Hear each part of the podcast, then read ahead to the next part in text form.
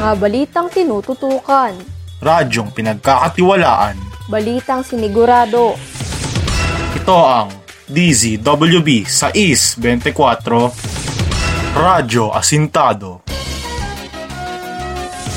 Isang magandang umaga para sa inyo mga kapwa Pilipino. Ngayon ay Sabado, ika-6 ng Marso 2021 Andito si Gabriel Ong. at si Kate Mariano.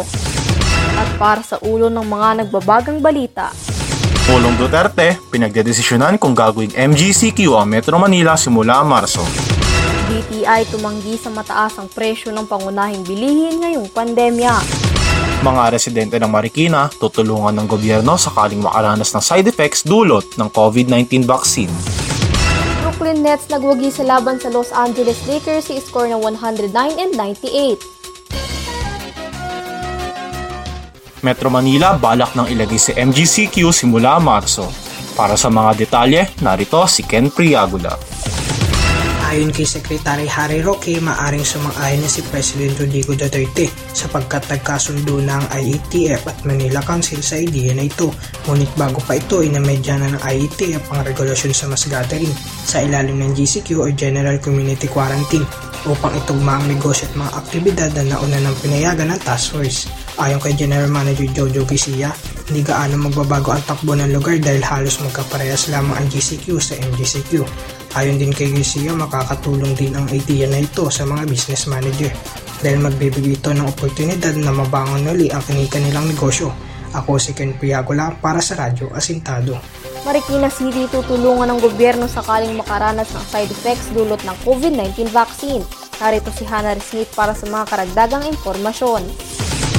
Sa pangunguna ni Mayor Marcy Chodoro, nagtalaga din ang lungsod ng Marikina ng karagdagang indemnity fund na nagkakalaga ng 5 milyong piso upang sagutin ang anumang pangangailangan pang medikal ng mga mamamayan nito na makakaranas ng hindi kanais-nais na side effects dulot ng vaccine.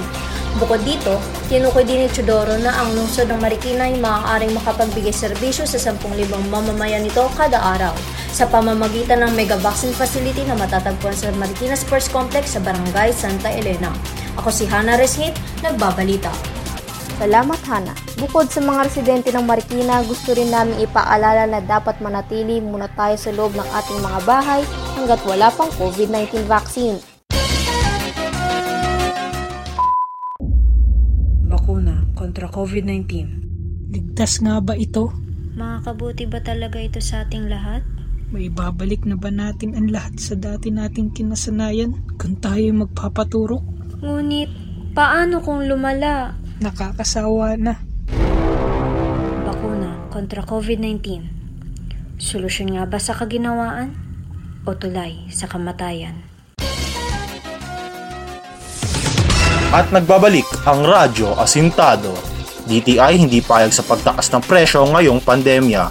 Narito si Jemima Lanzarote para sa balita.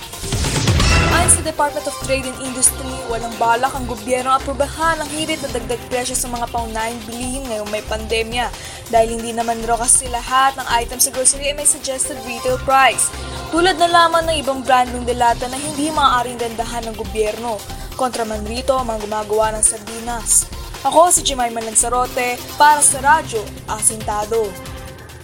Brooklyn Nets nagwagi laban sa Los Angeles Lakers sa score na 109 and 98. Narito si Riz Rejano para sa mga detalye. NBA superstar James Harden tinulungan ng Brooklyn Nets upang magwagi laban sa Los Angeles Lakers sa score na 109 points to 98 points noong Pebrero 19, 2021. Buong gabi nag-apoy si Harden kontra sa Lakers natapos lamang niyang laro ng stats na 23 na puntos, 11 assist at 5 rebounds. Maliban kay Harden, nagpasikat din sina Joe Harris at Kyrie Irving para sa pinagsamang 37 na puntos. Dahil sa mga nakakamangha mga plays na isinagawa ni Harden at pinagsama-samang persa ng Nets, nagawa pa rin nilang manalo kahit naglatag si LeBron James ng 32 na puntos, 7 na assist at 8 rebounds para sa Lakers. Ang sunod na pagkikita ng Lakers at Nets ay gaganapin sa April 11, 2021. Chris Rehano para sa Radyo Asintado.